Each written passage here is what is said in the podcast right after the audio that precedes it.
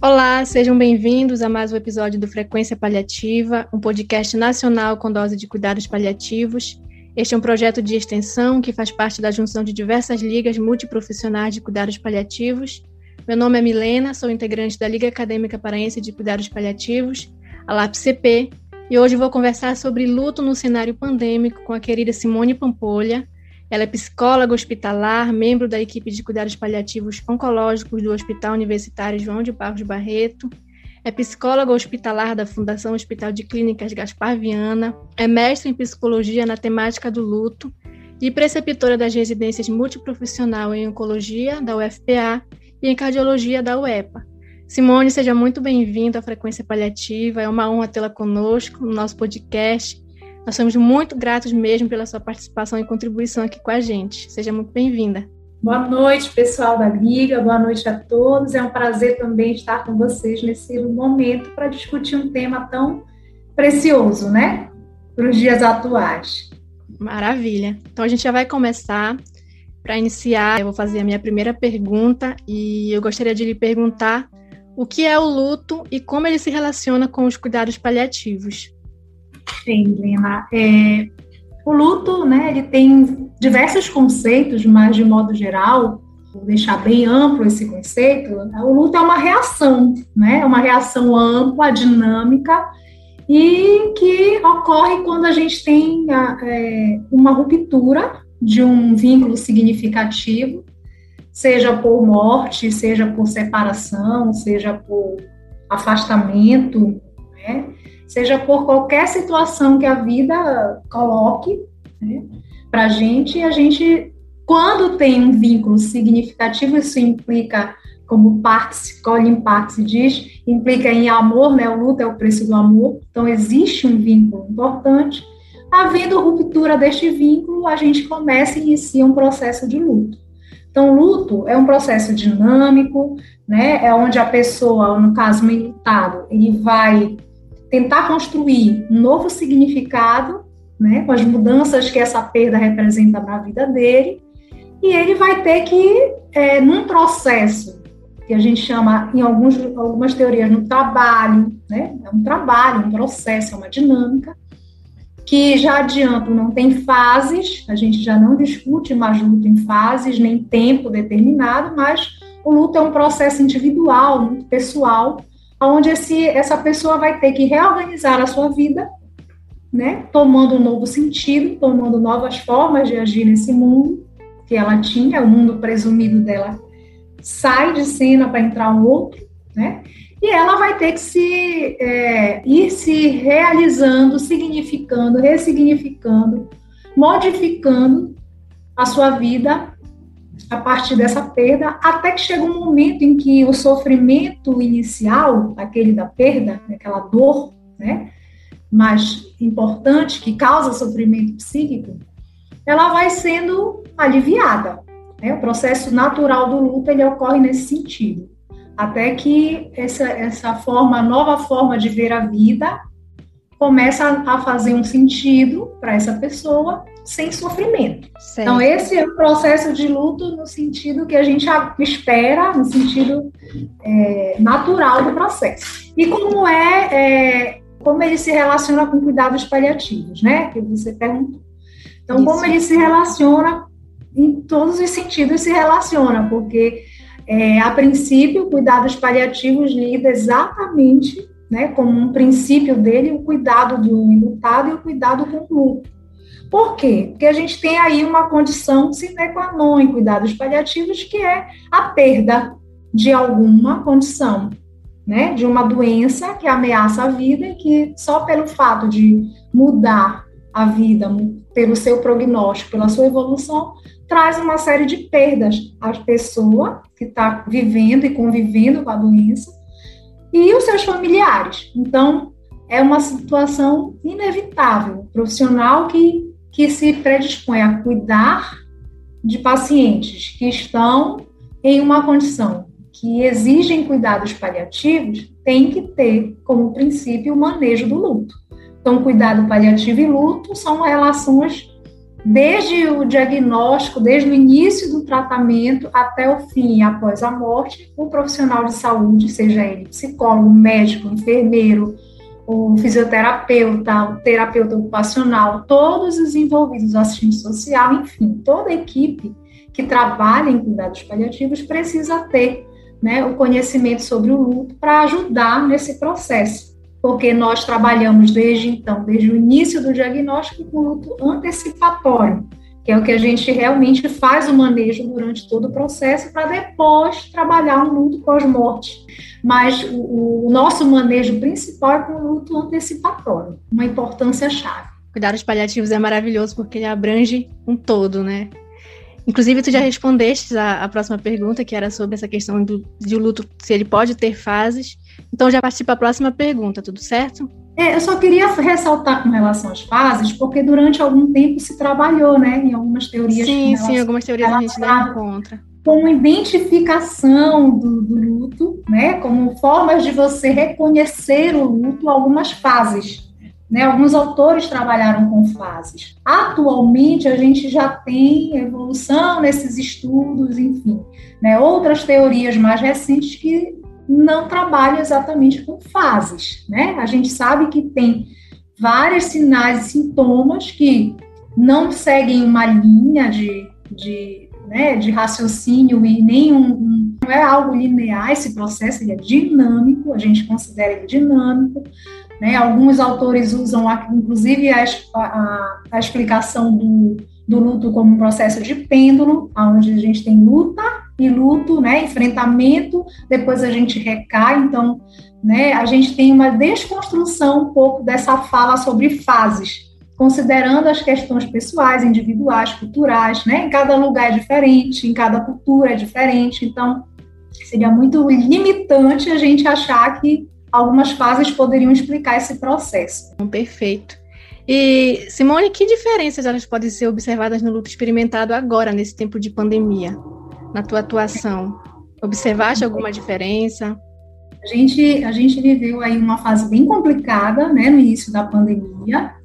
É, eram muitas incertezas, as incertezas não eram só para as pessoas de um modo geral, mas para nós, profissionais de saúde, que tínhamos um know-how, um conhecimento né, sobre o processo, e depois a gente teve que se, se reconstruir também, um processo de luto que nós passamos também, né, com relação às nossas práticas, a como a gente tinha que agir, a como a gente tinha que tomar como conduta.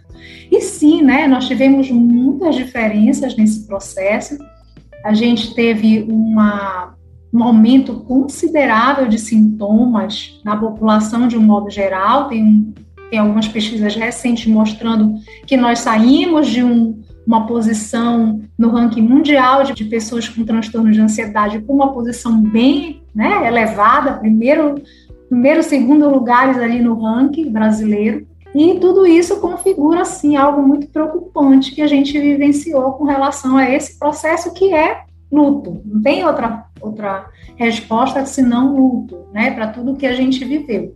E isso fez com que a gente tivesse que tomar algumas mudanças radicais na nossa prática, né? como o uso da tecnologia que agora ficou, veio para ficar né? com a pandemia. E isso foi um processo difícil, não foi fácil. Creio que a gente ainda sinta agora os efeitos né, da pós-pandemia, já de um, uma, umas sequelas que nós vamos assistir, que pode ser sim, em virtude do que ocorreu, com a dificuldade de prever as coisas, com o isolamento, com a dificuldade dos rituais, com tudo o que se impôs nas contingências colocadas pela pandemia, a gente vai ter sim essa, essas sequelas, essas respostas agora, talvez de muito, muito complicado. É o que a gente tenta evitar o tempo inteiro em cuidados paliativos, né? A gente trabalha sempre na prevenção de um luto complicado. Esse é o trabalho real que a gente faz, né? No dia a dia, trazendo é, as pessoas para a realidade, mais próximo da realidade. E isso não foi possível fazer no momento da pandemia. Né? Nós não tivemos essa oportunidade de fazer essa aproximação com a realidade. Ela se colocou, ela se impôs, e dentro disso a gente tem aí um cenário de pessoas com transtornos de ansiedade, com sintomas depressivos, com sintomas de estresse elevado, né? tudo com risco que a gente considera tanto para a saúde física das pessoas, como para a saúde mental. É o que a gente está vendo. Uma grande sobrecarga, né? Uma grande sobrecarga, né? Para todos nós. Com certeza. E eu, inclusive, a próxima pergunta, né? Se foram necessárias modificações na abordagem para apoiar as pessoas nesse processo, né? Somente no âmbito hospitalar, já que não podia ter aquela aproximação, os pacientes estavam ali isolados. Pode falar um pouco mais para a gente da tua experiência, de como você e sua equipe se adequaram nesse contexto? Nós tivemos que realmente nos adequar.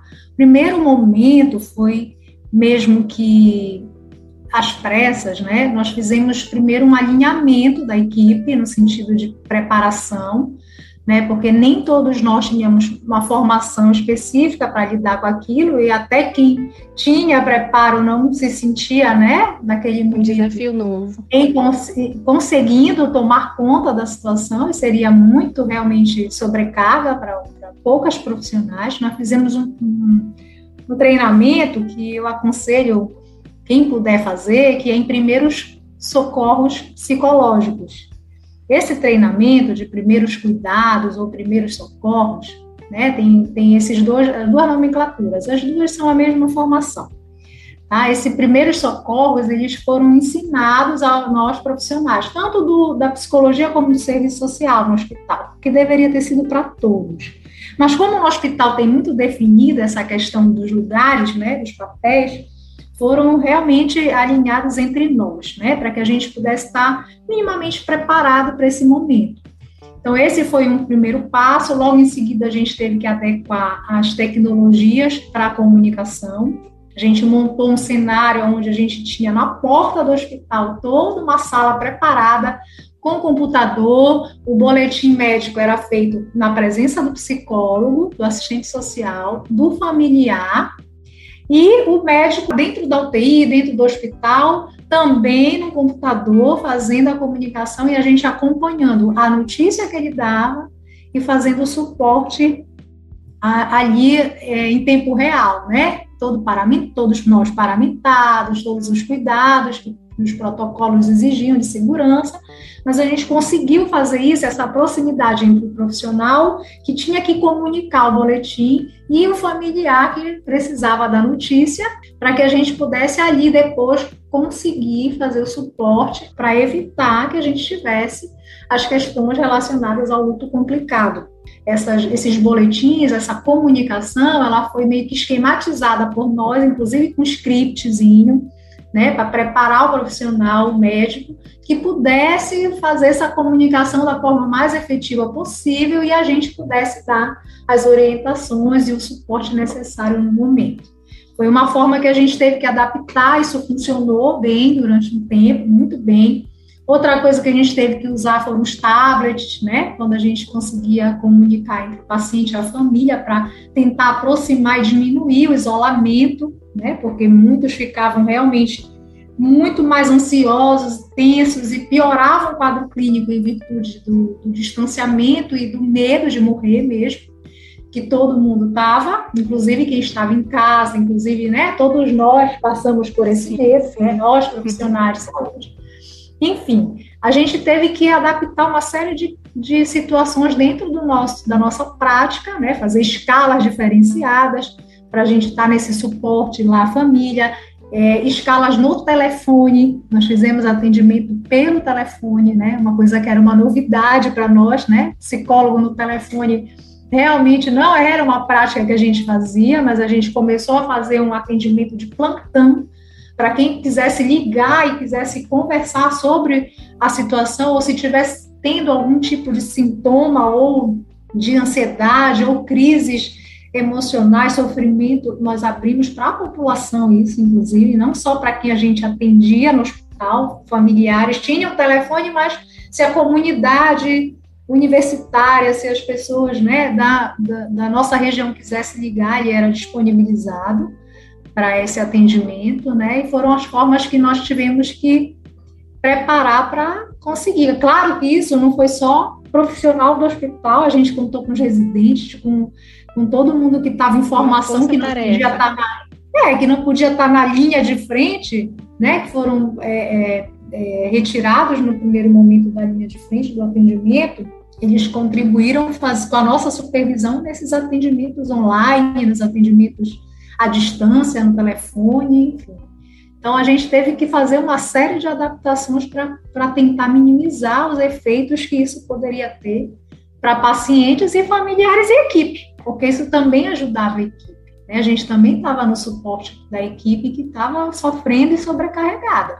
Muito legal. É, é inclusive... uma experiência bem bacana mesmo. Acho que recomendo que, com certeza deve ter várias outras aí, mas a gente até fez uma matériazinha sobre isso, foi bem interessante, foi bem legal. Próxima pergunta é quanto aos rituais de despedida, as limitações, as restrições. Na verdade, já tem vindo respondendo nessa né, pergunta. É, as restrições relacionadas a esses rituais, elas influenciam no processo de luto? Ela pode torná-lo complicado? Sim. Sim, porque o que, que a gente preconiza, né? Que a gente tem que aproximar as pessoas da realidade, é, considerando cada ser humano do jeito que é, mas e o nosso, nossa tarefa é ir aproximando ele da realidade, que a gente tem mecanismos que vão nos proteger psíquicos da, da, às vezes de uma notícia difícil, de uma realidade que a gente está vendo, que a gente começa a negar, que a gente começa né, a usar vários tipos de artifícios para não. E o nosso trabalho é exatamente fazer isso com que essa pessoa se aproxime da realidade tal como ela é, ou seja, da morte, da possibilidade né, de perder, de reorganizar, de reconfigurar a vida. E os rituais servem para isso né? Imagina, você entrega a sua seu parente falando, andando, com tosse, febre e encontra depois um cadáver num caixão que você nem pode reconhecer o corpo. Então, assim, a gente trabalha muito no processo de aproximação com a realidade que a pandemia não permitiu. Então, isso tem impacto gigantesco o impacto é gigantesco, porque quando a gente trabalha desde o óbito fetal, por exemplo, né, a mãe que perde um bebê que ela nem ainda nem, nem conseguiu é, gerar completamente e ele não consegue nascer vivo. Então, o óbito fetal, a gente já trabalha com, com o luto ali, que geralmente não é um luto tão valorizado, acaba que as pessoas minimizam esse luto, mas a gente já trabalha, inclusive, para a mãe poder ver o bebê morto. Porque eu ver o bebê morto, por exemplo, se ela dá conta, se ela consegue fazer isso, a gente até estimula isso, porque é uma forma de encarar o fato real. Porque quando eu imagino que um bebê está morto, mas eu ainda sinto a minha barriga mexer, eu ainda tenho a impressão de que pode estar tá vivo, por exemplo, isso gera uma série de fantasias. Então a gente trabalha nesse sentido. Então já pensou eu não poder reconhecer o corpo? Como é que eu vou ter certeza que o corpo é da minha mãe, é do meu pai, do meu filho, enfim. Todo esse trabalho foi muito complicado, porque, veja, de modo geral, eles não queriam que as famílias reconhecessem os corpos. Sabe por quê? Porque tinha um gasto enorme na época de EPI. E para que eu pudesse colocar um familiar para reconhecer o corpo, eu tinha que paramentar todo esse, esse familiar. Para ele olhar, reconhecer, ver que era o familiar dele e depois descartar, jogar, ou seja, tinha uma pressão enorme para que isso não acontecesse. Fora que era assim, né, um número exorbitante em determinados momentos de óbito. Eu vi relatos de pessoas que trabalhavam no hangar, por exemplo, no nosso hospital de campanha, né, do Covid, que tinham 32 óbitos numa noite. Então, como é que uma equipe administra 32 famílias que vão ter que ir lá para receber? É muito delicado. Conseguir manejar uma família já é difícil. A equipe Sim, chama psicólogo, assistente social, vem enfermeiro, vem médico, vem uma equipe toda para esse momento. Imagina no momento massa, como, né? né? Então a gente tem sim muito prejuízo e muita possibilidade de luto complicado pela não realização desses funerais, desses rituais, porque são que nada mais é rituais, aproximação com a realidade, a constatação do fato, o apoio e suporte das pessoas da família, né, que são importantes, apoio e suporte da sociedade, é onde você se sente acolhido, expressa emoções, fala, você pode chorar. É onde você, você pode ser você, né? É, esse, esse momento ele não vai acontecer, porque não é permitido. Né? É dali para enterrar. Tem gente que não se despediu de ninguém. Das pessoas que tem pessoas que tinham, inclusive, preparação para o seu funeral. queriam que o seu funeral tivesse música, tivesse né, um, um coquetel, tivesse várias, vários rituais que ele planejou que não foi possível. E que as pessoas que ficam, ficam extremamente desconfortáveis, impotentes, sofrendo, culpados, né? Nós vivemos muita culpa, muitas coisas que vão influenciar aí para um luto complicado, por justamente não termos isso. E Simone, agora falando um pouquinho da parte dos profissionais, vocês, né, também, a gente também sofreu aí uma grande sobrecarga mental, de cansaço físico, também passamos por luto. É, e o não cuidado, então, não atenção à saúde mental dos profissionais, a falta de descanso, ela pode afetar no cuidado é que os profissionais prestaram aos familiares e aos pacientes nesse processo de luto, nessa fase de pandemia? Sim, com certeza, né? Infelizmente, né? porque a gente, a gente vê isso já é, já é histórico, já é crônico, eu costumo dizer, né, no nosso cenário. A gente não tem realmente nenhum cuidado com quem cuida. Né? As instituições, de um modo geral, são muito frágeis nisso. Sim, verdade. É, nós, profissionais de saúde, temos nossa parcela nesse aspecto. Né? E o profissional de saúde, é, ele tem um luto que a gente chama de luto não autorizado. Né? O jaleco branco, né? o empoderamento, ele traz um custo altíssimo para nós profissionais de saúde. Eu, minha pesquisa do mestrado era exatamente sobre o luto dos profissionais de saúde, que cuidavam de crianças que estavam morrendo, que tinham que paliar crianças, ou seja, algo extremamente desgastante, tanto quanto cuidar numa pandemia, de repente, né, se a gente pudesse comparar, é um sofrimento tão grande quanto, né? E você imagina não poder chorar, não poder adoecer, né? Vendo seus colegas numa pandemia caindo um a um. Quantas perdas nós tivemos entre nós, não só dos nossos pacientes. Sim. Então, todo esse processo de sobrecarga emocional está trazendo uma série de situações e condições, inclusive físicas também. Porque essas questões emocionais, o luto complicado, às vezes ele aparece muito mais nos sintomas físicos, na procurar os médicos, as unidades de urgência, né? Várias pessoas procuram achando que tem algum problema cardíaco, algum problema mais grave, e não é, é problema emocional, é a saúde emocional abalada. E quantos e quantos ainda estão sofrendo com isso? É só buscar dentro das divisões de recursos humanos o número de faltosos, de absenteísmo dentro dos cenários de saúde. A gente continua tendo um número altíssimo de pessoas adoecidas.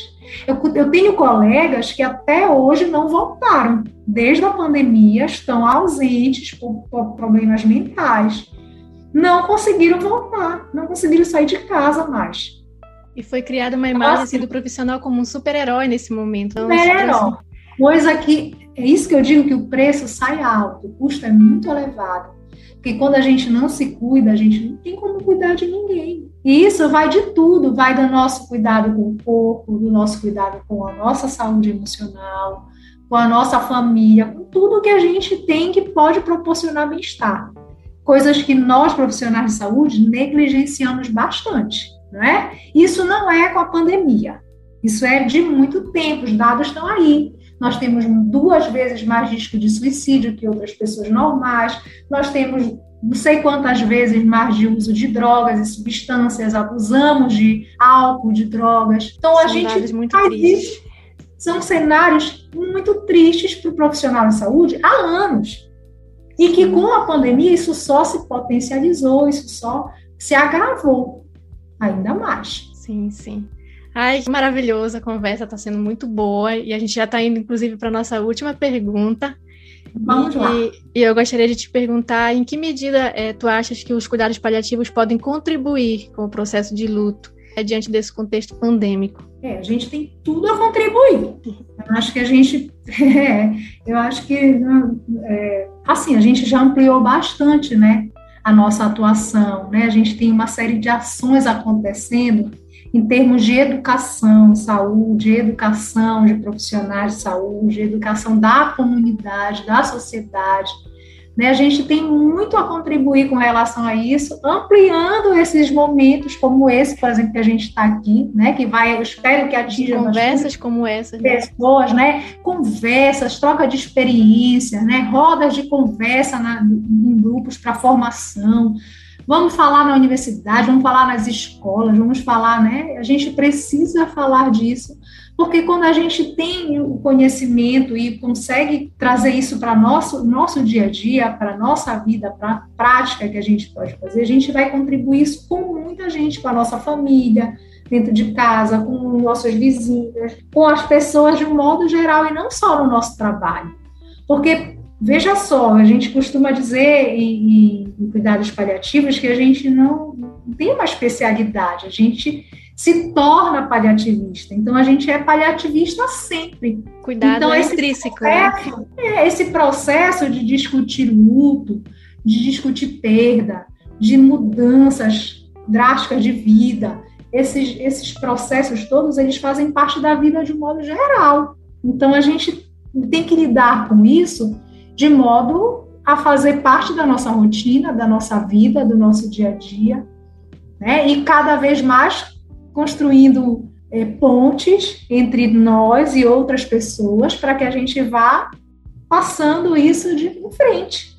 Né? Então, a gente trabalha muito nesse processo de educação, não é só no processo de assistência, mas de formação, de educação da comunidade, dos profissionais de saúde, auxiliando para que eles tenham esse conhecimento, para que eles percebam que isso é importante, para que sinalize ao mínimo como eu posso ajudar alguém a encaminhar esse alguém para se cuidar, né? Olha, aqui eu vejo um sinal de um luto nessa pessoa. Então, quanto mais a gente fala disso, mais a gente tem a oportunidade de construir essas pontes que vão levar as pessoas a conhecerem e vai realmente mudar muita coisa nesse contexto. Então, essa oportunidade aqui foi maravilhosa. Quero te agradecer, Milena, e todo o pessoal da Liga, né? Porque eu acho que é uma oportunidade ímpar.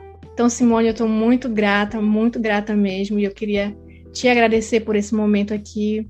Tuas falas, todas é, muito esclarecedoras, e eu queria te agradecer em nome do Frequência Paliativa. Muito obrigada pela tua participação e contribuição aqui com a gente, por ter compartilhado um pouco da tua experiência. Foi maravilhoso, muito obrigada mesmo. Obrigada a você, toda a frequência paliativa. Aos ouvintes que nos acompanham, gostaríamos de agradecer a sua audiência. Nosso muito obrigada. Não deixe de seguir nosso Instagram, Frequência Paliativa, e fiquem atentos para o próximo episódio.